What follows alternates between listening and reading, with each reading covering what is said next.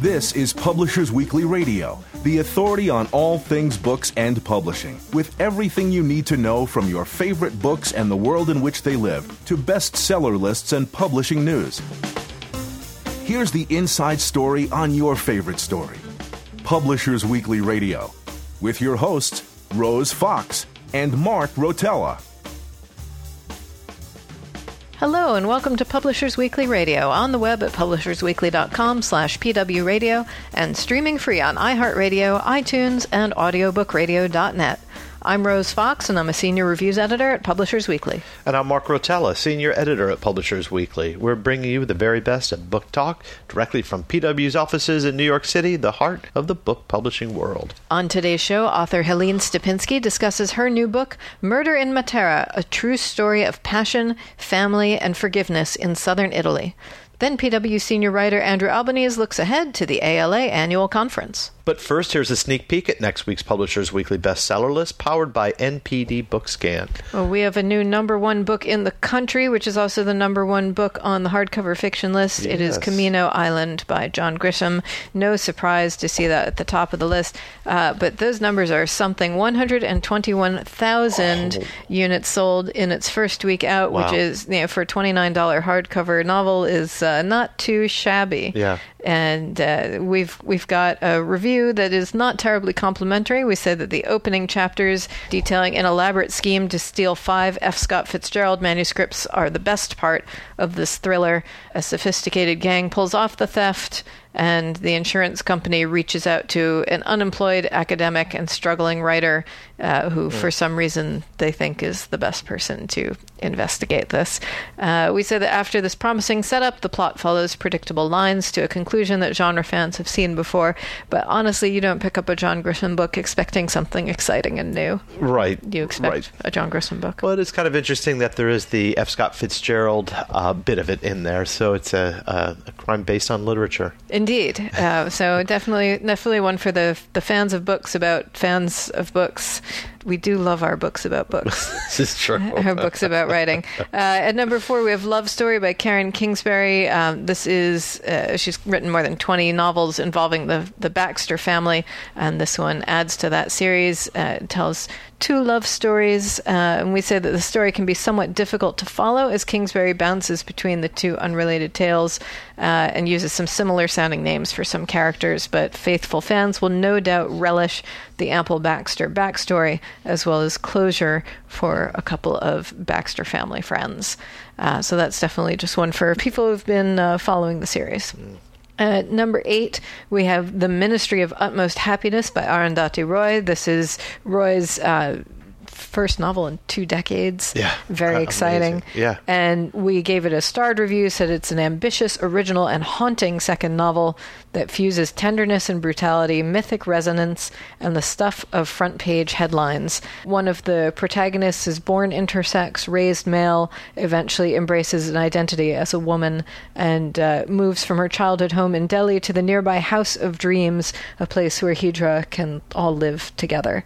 And so um, there's a lot about gender and about the lives of hijra in India um, that I think will be incredibly Yeah. interesting to a lot of readers. And in addition to just having that factual information, uh, we say that Roy shifts fluidly between moods and time frames, juxtaposing first person and omniscient narration with found documents to weave her characters' stories with India's social and political tensions. Uh, the novel is sweeping, intricate, and sometimes densely topical. It can be a challenging read, but its complexity feels essential to Roy's vision of a bewilderingly beautiful, contradictory, and broken world. So that's pretty powerful stuff. Sounds Uh, yeah, sounds, pretty great. Sounds great, and uh, really no surprise to see that doing very well on the bestseller list. At number 10, we have Indecent Exposure by Stuart Woods. Stuart Woods is pretty much always on the bestseller list. I'm actually a little surprised to see a book from him not debuting higher, but there's clearly some strong competition. Yeah. for the top spots this week. yeah. Uh, and this is the 42nd Stone Barrington novel, for 42 books in this uh, thriller series. It's uh, very impressive. And uh, we say in our review that this one is slow simmering. Um, Stone Barrington's old flame, Holly Barker, becomes Secretary of State. Uh, and his rekindled relationship with Holly means some unwanted publicity, and a, an ambitious reporter starts targeting him. Uh, we say a late threat of violence against Stone adds the only real suspense, though its aftermath does serve to bring him closer to Holly. This is more about seeing how Stone and Holly's r- romance develops. So uh, this is this is another one for the fans, people who've been following these characters for a long time and are very invested in their emotional inner lives. At number 16, we have Magpie Murders by Anthony Horowitz, uh, the author of The House of Silk. We gave this a starred review, said it's a real treat for fans of Golden Age mysteries, a tour de force that both honors and pokes fun at the genre. And uh, in, the, in the prologue, an unnamed editor sets the tone by describing how reading the manuscript of a novel called Magpie Murders cost her her job and many friendships. And then there's the text of the manuscript itself, uh, in which a Poirot like sleuth solves a, a mystery in 1955. um, so lots of layers there. Um, this is this is really one for the Agatha Christie fans Right. and uh, Right. and others who just love this genre. Uh, but we say that Horowitz throws in several wicked twists as the narrative builds to a highly satisfying explanation of the prologue. And uh, finally, on the uh, hardcover fiction list at number 20, we have Before We Were Yours by Lisa Wingate. Uh, we say this is a tightly written novel. Uh, uh, her last novel was 2015's The Seakeeper's Daughters. Uh, and this one follows the interwoven storylines of a lawyer and another who was the eldest of five children who were taken from their parents' boat by an unscrupulous children's home in the 1930s. So there are complicated family stories interweaving with one another, um, lots of flashbacks to the past, a lot of guilt and angst, and uh, we say the the feel good ending can be seen from miles away, but that does nothing to detract from this fantastic novel. And that's what we've got on the hardcover fiction list. Well, we have um, nonfiction, also a uh, new number one. It's uh, I Can't Make This Up Life Lessons by comedian Kevin Hart, writing with uh, Rolling Stone contributor Neil Strauss. Comedian Hart tells all in his uh, emotion filled memoir full of grit and humor. Uh, he talks about growing up in North Philadelphia in the 80s and 90s with a uh, father who was a cocaine addict and a, and a caring and determined mother. We say, like Hart, stand up, the book's tone is self deprecating and honest. We, we quote him writing, My life began with one of the biggest lies men tell women, he writes. I'll pull out, I promise. And this is uh, where it goes from there. Um, we say that uh, inspiring and thoroughly entertaining, Hart's memoir brings his readers into his hilarious universe of stories and philosophy. So that's at number one. Number seven, Bill O'Reilly's Legends and Lies, The Civil War. This is uh, written by David Fisher. Um, and uh, this has been uh, you know the series on the Civil War by Bill O'Reilly. And then we have at number 10, Alan Alda's memoir, If I Understood You, Would I Have This Look on My Face? My Adventures in the Art and Science of Relating and Communicating. We say that veteran actor and director Alda turns his attention to the world of social science in this breezy overview of work conducted by the Alan Alda Center for Communicating Science at Stony Brook University. Readers expecting healthy doses of Alda's signature dry wit, however, might be disappointed. Other than a riff about his dentist and the occasional throwaway joke, he's all business here. Uh, number 10. Number 11, uh, Hue 1968, A Turning Point of the American War in Vietnam by uh, Mark Bowden. Uh, he's known for Black Hawk Down. Uh, we do not have a review of this, but it's at number 11. Finally, a memoir that uh, our reviewer gave a star, The Bright Hour, a memoir of living and dying by Nina Riggs. It's been getting a lot of attention.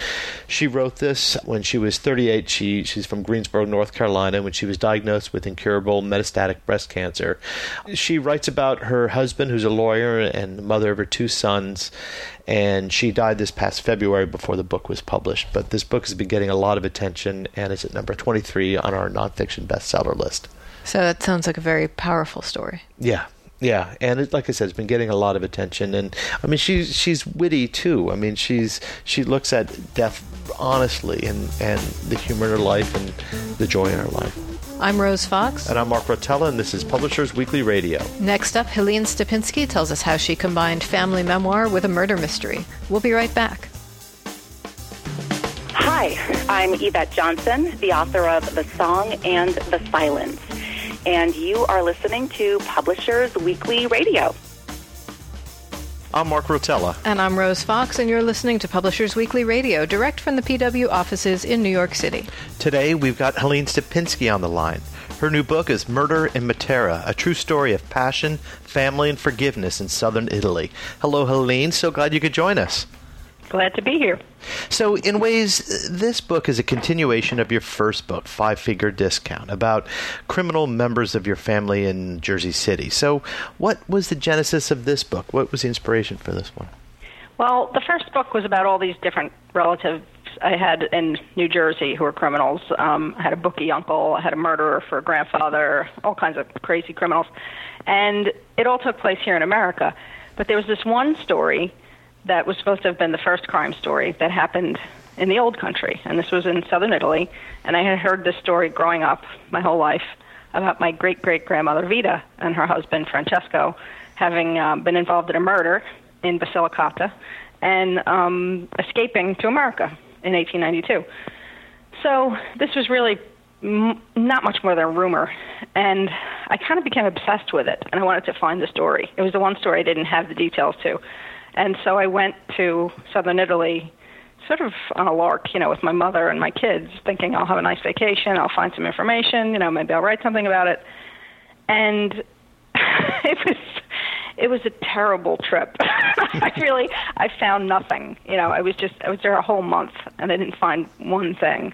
And um I got really angry about it. I think I have we we have this Italian temper in my family, and um, I just I became obsessed with it, and so I wound up going back three more times over ten years to find the story, and I eventually found it. So, um, but it all started with that first book, you know, and the, and the stories in the family, you know, just being passed down through the years, and me wanting to unbury them, you know, to to dig them out and to find this one particular story. So. Well, well, let's talk about that first trip. Uh, you know, this is a family history, and here you are bringing uh, your your mother and your two kids to Italy on this first trip, uh, where where you spent a month. So, t- tell us about that. Take us to Basilicata and to the uh, to the village. Okay. Okay. I, I just I think I went not knowing what to expect. You know. Um, it, it was really a place that was lost in time. It, at that time, it was probably somewhere stuck in the 50s. You know, the women weren't walking around asking questions. You know, the women were at home cooking dinner. Um, I had no idea how hard it would be to do research there. Like in America, if you're a journalist, you want something, you go to an agency, you call an office, and you say, "I'm writing a story, and can you give me this information?" And you generally get it, you know, pretty quickly. Uh, not so much in southern, Italy.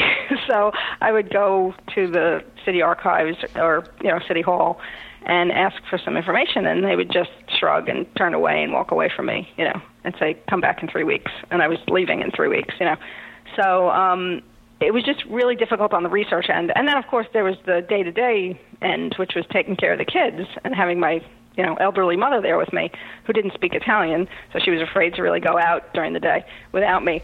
Um, and so I had to, you know, cook for them and clean the house, and I would take them to the beach in the middle of the day every day while everybody else was taking a nap. You know, there was never anybody on the beach in the middle of the day in the middle of the day because there was a, a, a siesta from one to seven every day in Bernalda, and this is every day all the time.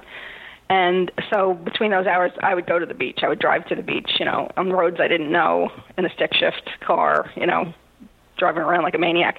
And uh, so it was like I was doing everything. I was trying to research this story, and I was taking care of the family. And I I really kind of lost my mind by the end of it. I couldn't wait to get back to America, you know. But once I got home, I couldn't wait to go back again because I, I really was determined to find the story. So it was just a very difficult trip, and it, it sort of convinced me that I could not take my family with me next time I went.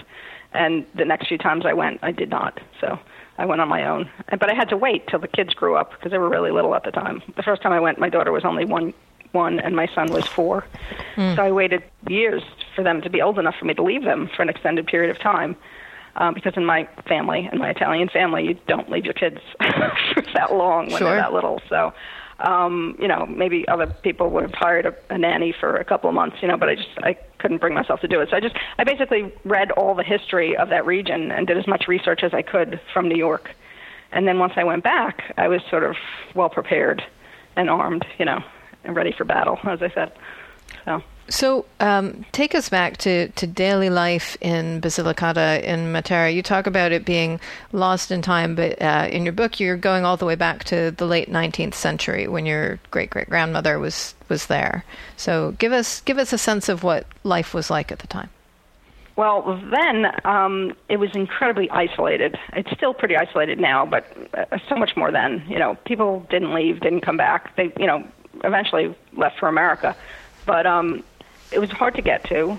Um, it was poor, incredibly poor.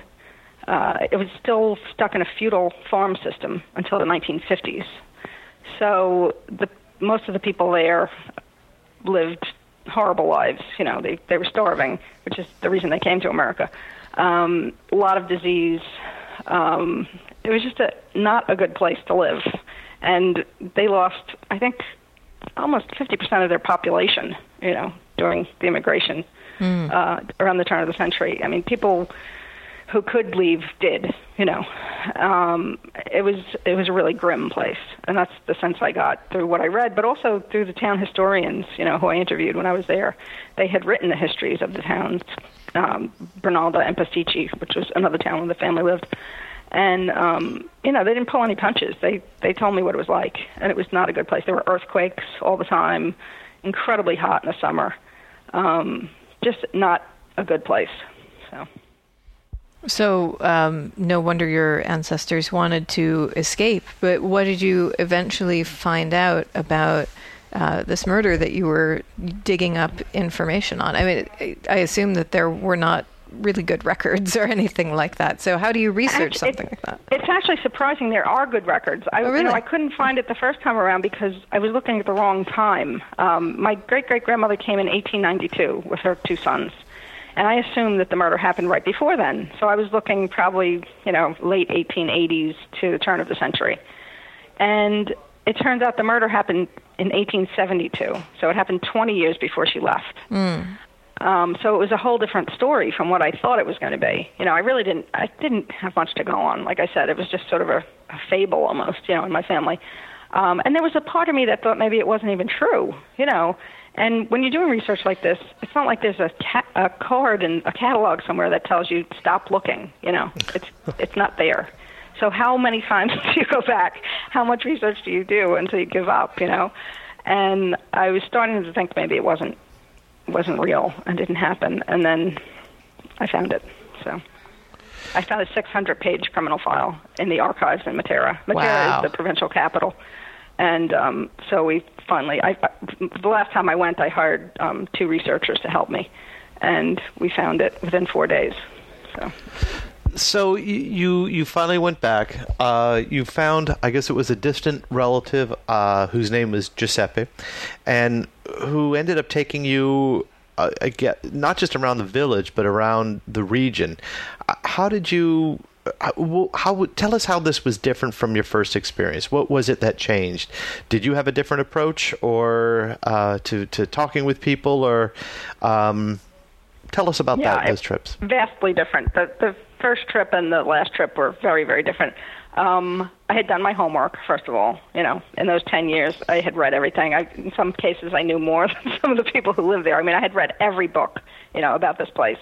Um, I had done research into who to hire, so I, I Skyped with maybe, I don't know, a half dozen, eight, eight people to help me find the, the information. Um, really loved two of the people, so wound up hiring both of them, a man and a woman, Giuseppe and a woman named Ima, and um, had also kept in touch with people over the last several years on Facebook. So I had built up all of these like connections with people from the village and from the surrounding area, from Matera, which is the big city near there. Um, so when I went back, I was really prepared, you know, I, and and I think I had a different attitude as well because when I went the first time, it was sort of uh, I was just expecting. I had my expectations were really high, and I thought I was just going to get the information. It never even occurred to me that I wouldn't. I was being too brash, I think, and I sort of was humbled over those years, you know.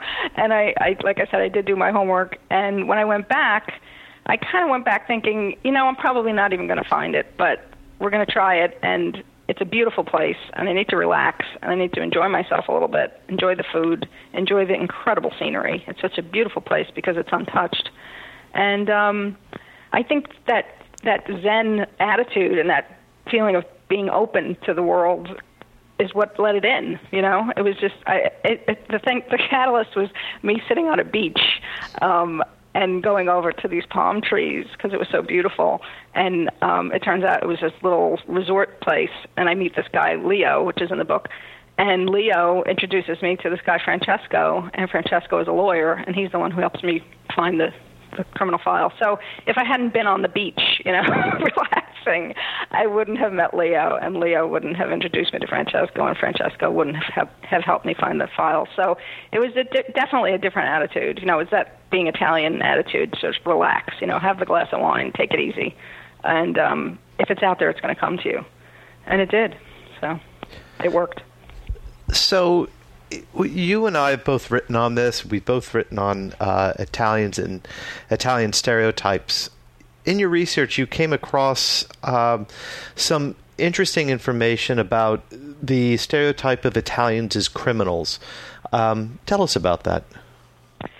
Well, I kind of knew it was out there. I had um, written some things in Five Finger Discount uh, about a crime that had happened in the Italian community and how people had, you know, approached these people as natural born criminals. But um, when I dug deeper for this book, I found um, writings by this guy named Cesare Lombroso, who was a doctor around the turn of the century. He was from Italy, from northern Italy, um, and he had come up with the theory that people were born criminals. They weren't made criminals. They weren't in a bad situation where they had to steal or you know kill people. They they're just born that way. And so he came up with a template, basically, for the natural born criminal. And Southern, Ital- Southern Italians, you know, were that template, basically. And he used descriptions of Southern Italians as the descriptions for the natural born criminal. And his research actually helped the United States to implement very strict immigration laws in 1924. Um, he had written essays about it, and you know, he was very big in the U.S. A lot of European countries um, ignored him and and and felt he was outrageous and racist, which he was.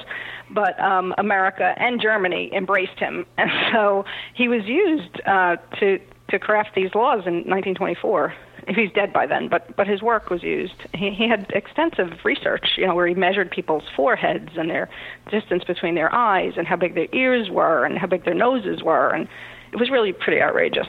So that's that's the one big thing I uncovered, you know, as far as the the uh, profiling, the racist profiling of of Italians, and people don't even know about that here. You know, the Italian Americans are so much a part of our society now. It's just they're just ingrained in the culture, and they don't realize how how the Italian Americans here don't realize how discriminated against their ancestors were. Um, and they really were the Mexicans and Syrians of their day. They were just considered criminals, outright criminals. Don't let them in, you know. And that's what happened in 1924. I think the the um, immigration rate went down like 90 percent for Southern Italians.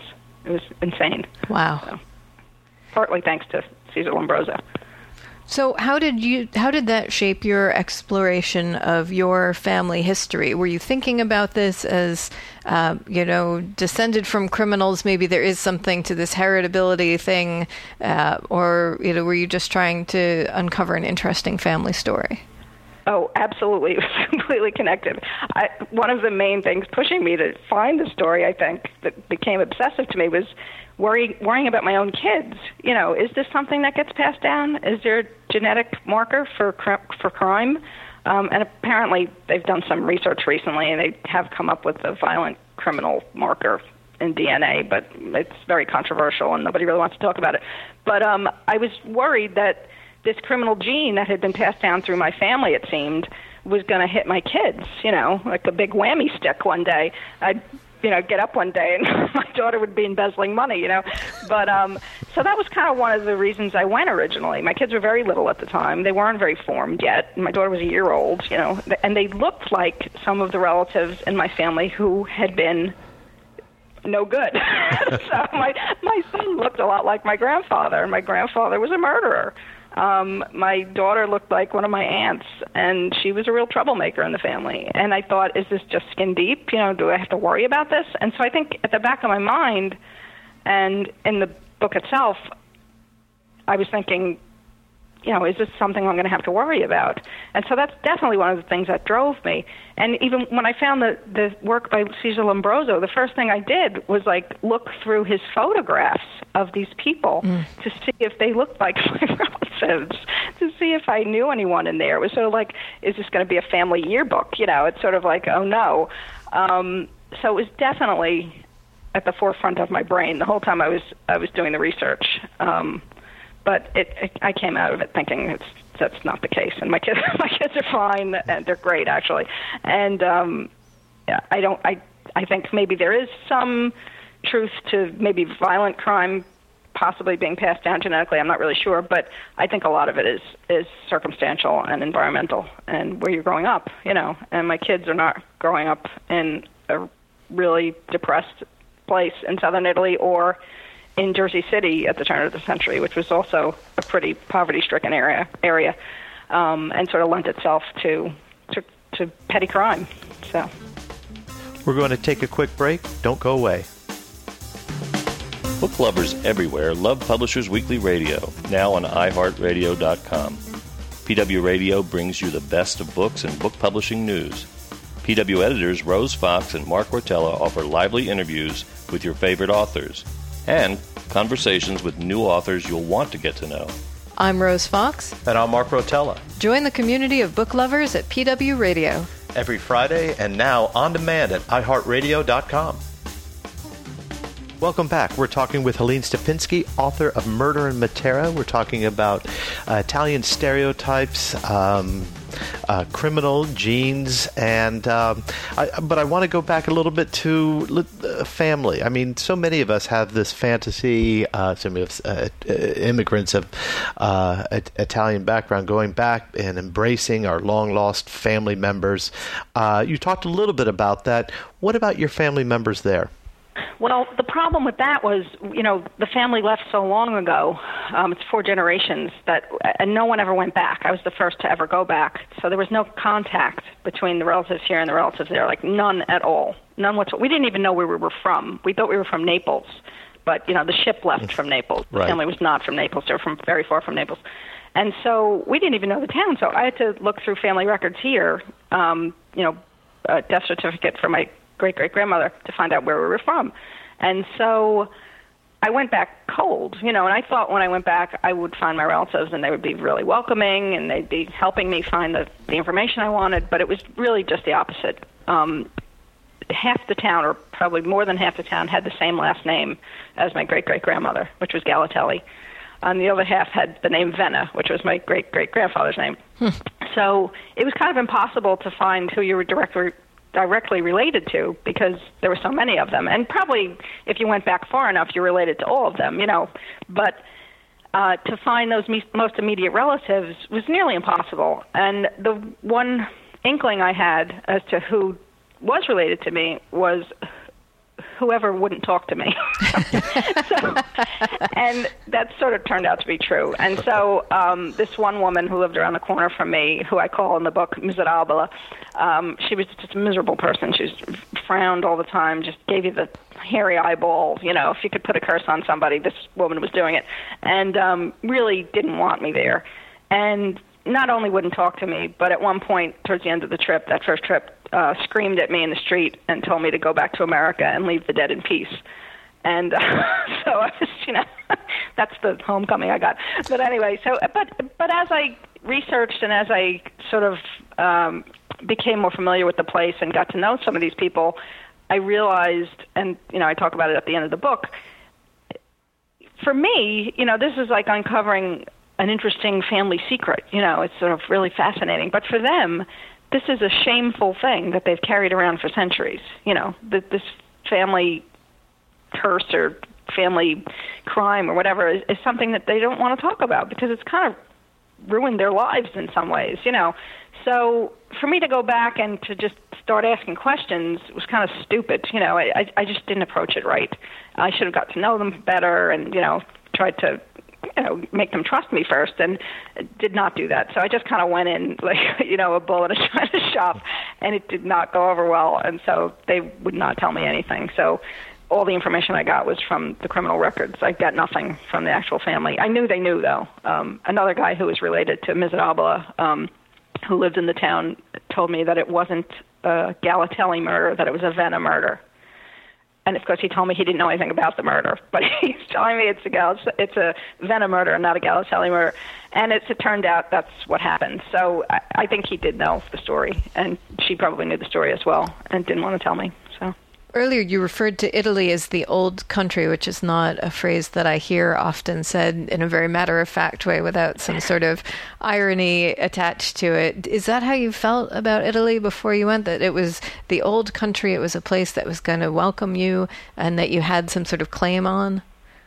I think I did. Yeah, you know, we all have this image of like, you know, going back to our ancestral village and everybody welcoming us, you know, with figs or whatever. Maybe that's what Mark's experience was like. It sounds like it was more like It that. was, actually. yeah. I wanted to go on his trip with him. When I read his book, I actually got kind of angry because I was like, oh my god, like it's so easy for this guy. This guy's like, they like him and they're talking to him. It was actually really hard for me to read your book the first time.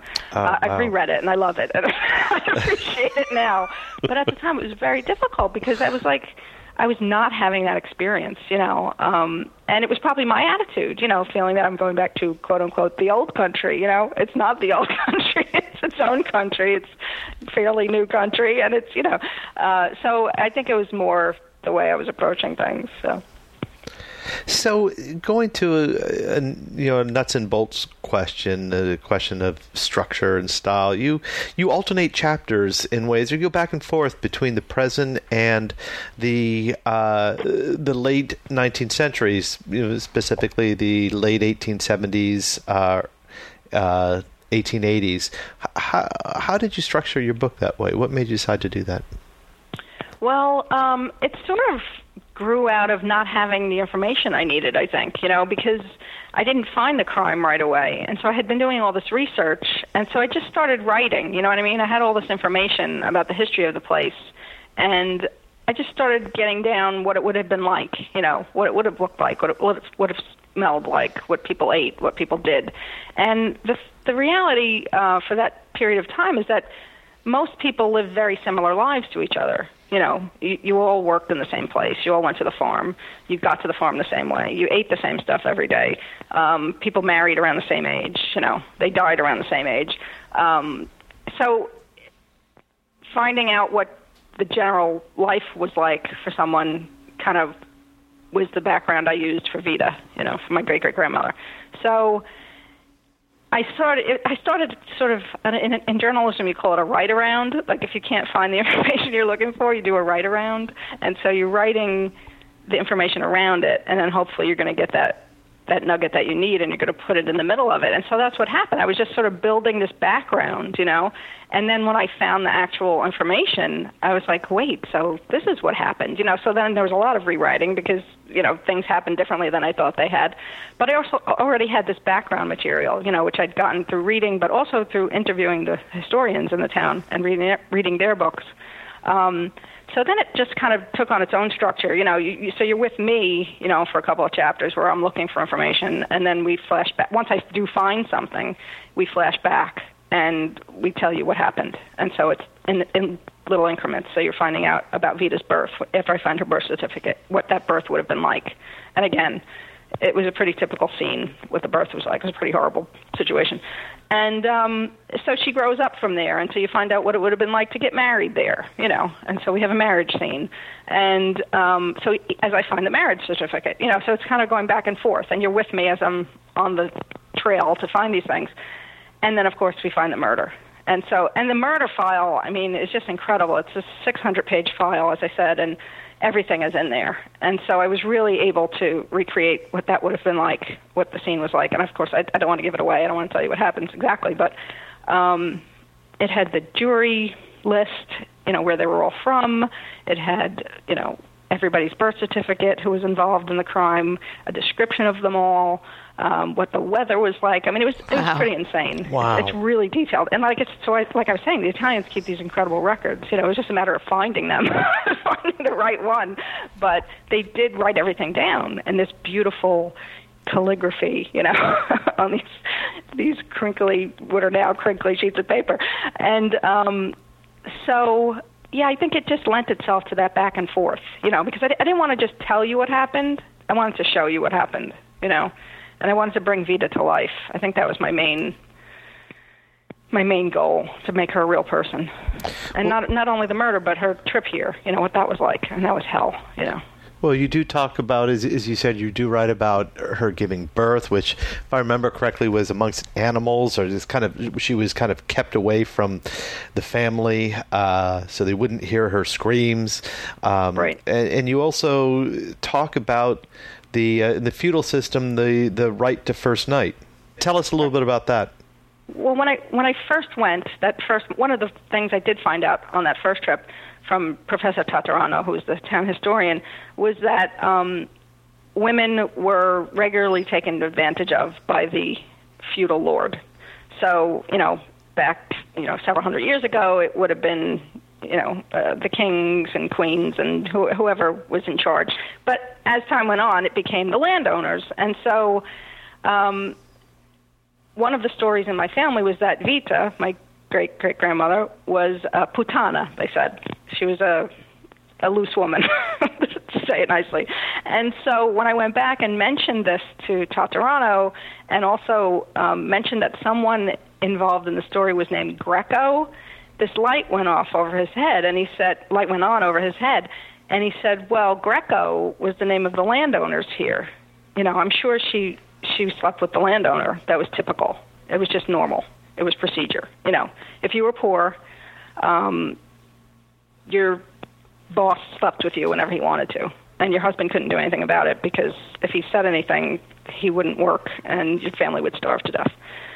So this was like very matter of fact. It wasn't like you know this was some big revelation for him. And he was with another historian who was sitting next to him, nodding his head, saying same thing. Oh yes, this is typical. You know, and they even had this rite called prima notte, which means first night, which was um, if the, when the couple was married uh, on that first wedding night, the uh, the boss would sleep with the wife, the virgin bride, and the husband was left uh, to eat a, a celebratory a celebratory meal, um, this, uh, this lamb dish, you know, which was uh, was it, agnello del marito was called, lamb of the husband.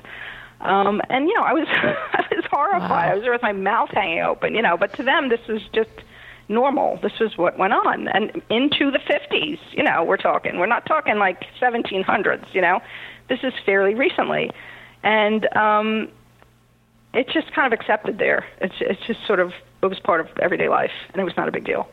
Um, but to me, you know, it was completely horrifying and became part of my story, obviously.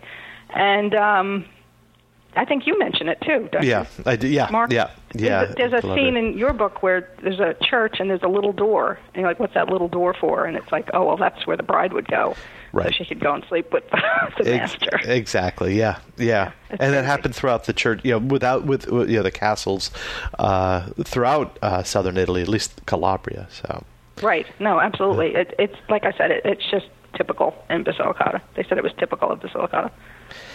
So after all this this this journey, these two books, you had one in between the two uh, as well uh, about uh, being a musician in New York City. But uh, have you? Are there many questions that are left unanswered? Uh, maybe enough to write um, another family memoir. you know, there's all kinds of stories. uh, one is about the Russian side of the family. My great, great, I think, great, great, yeah, great, great grandmother on the Russian side was a maid, and she had relations with a priest, and they had a baby, and that baby came to America. that was that was my great grandmother. So you know, there's all kinds of great stories, and um, I, also on the Polish side of my family, um, I had a great great grandfather, I think, who was um, Jewish and uh, the town that they lived in was occupied pretty early on by the Germans and the Nazis, and um, so they converted pretty quickly. And so we're Catholic, but my relatives were not. and so you know, there's all sorts of things I can do next, I suppose. But I kind of need a break. I'm going to take a little rest. It was it was a long ten years. this story took a lot out of me. So, do you, do you feel a sort of cathartic relief now that it's done and it's a book? When I recorded the audio version of it, I burst into tears in like the the last chapter. I just started crying. Um, not the story, not just for the story itself, but that it had been finished. You know that it was actually a book. Like it sort of dawned on me all of a sudden. You know, I hadn't it hadn't been really in print yet. This was you know was still being published, and just reading it and having this guy record it, you know, for public consumption, it sort of just dawned on me that this is actually a book, and I just burst into tears and I cried for about 15 minutes. So yeah, it, it is cathartic, and it it's it's kind of unbelievable to me that I even found it. You know, I still can't believe it some days that I actually found that file. So. We've been talking with Helene Stapinski, and you can find her book Murder in Matera in stores right now. Helene, thank you so much for joining us.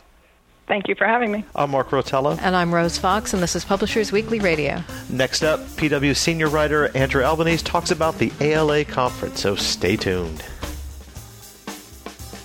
Hi, I'm Kim Phillips-Fein, the author of Fear City, and you're listening to Publishers Weekly Radio. I'm Rose Fox. And I'm Mark Rotella, and you're listening to Publishers Weekly Radio, direct from the PW offices in New York City. Every week we get insider info from Publishers Weekly editors and contributors. Today, PW senior writer Andrew Albanese is here to tell us all about the upcoming ALA conference in Chicago. Hi, Andrew. Hey, Rose. Hello, Mark. Hello, hello. So you're getting ready for this. It's happening in about a week. Uh, tell us about what's on tap. Yeah, so this actually is probably going to be a pretty big show this year. It's a hometown show for the ALA in Chicago, where, of course, the ALA is based. Um, and that's good news for the ALA. Last year, their annual conference was in Orlando. Right. Uh, and they only drew about 16,000 people. Uh, in contrast, the last time the show was in Chicago, they drew about 26,000. Wow. So, should be a much bigger conference and that's a good thing. Uh, yep. There's a couple of things happening that really are going to uh, warrant greater participation from librarians in their association. One of which is, of course, the election of Donald Trump. And I believe we've talked before about the threats facing the library community uh, with yes. the yes. Trump budget and some of the other values based things. Uh, and also, the ALA is going through a bit, a bit, of a leadership transition.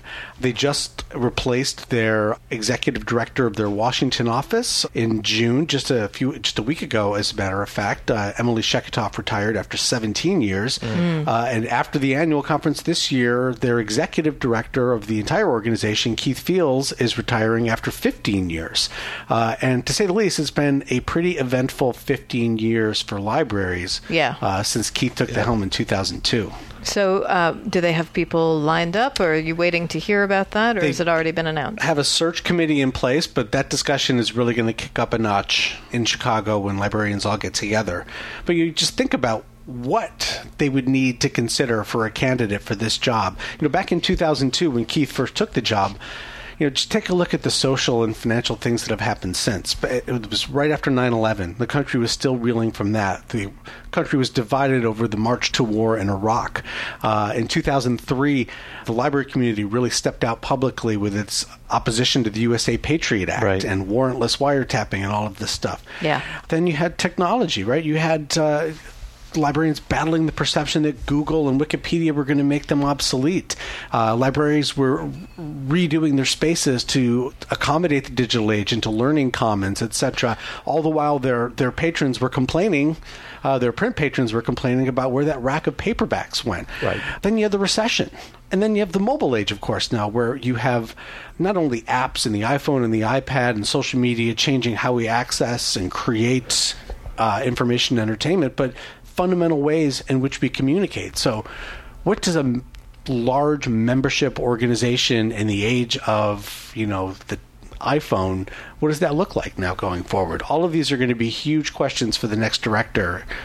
And, and someone who could uh, handle and weather the, the current political climate going to be a big fight. One of the things that's really going to be on tap in Chicago is how the library community reacts. Um, to both Trump's budget, right, uh, where he, in, in which he proposes eliminating the the institution of museum and library services and virtually all federal library funding with it.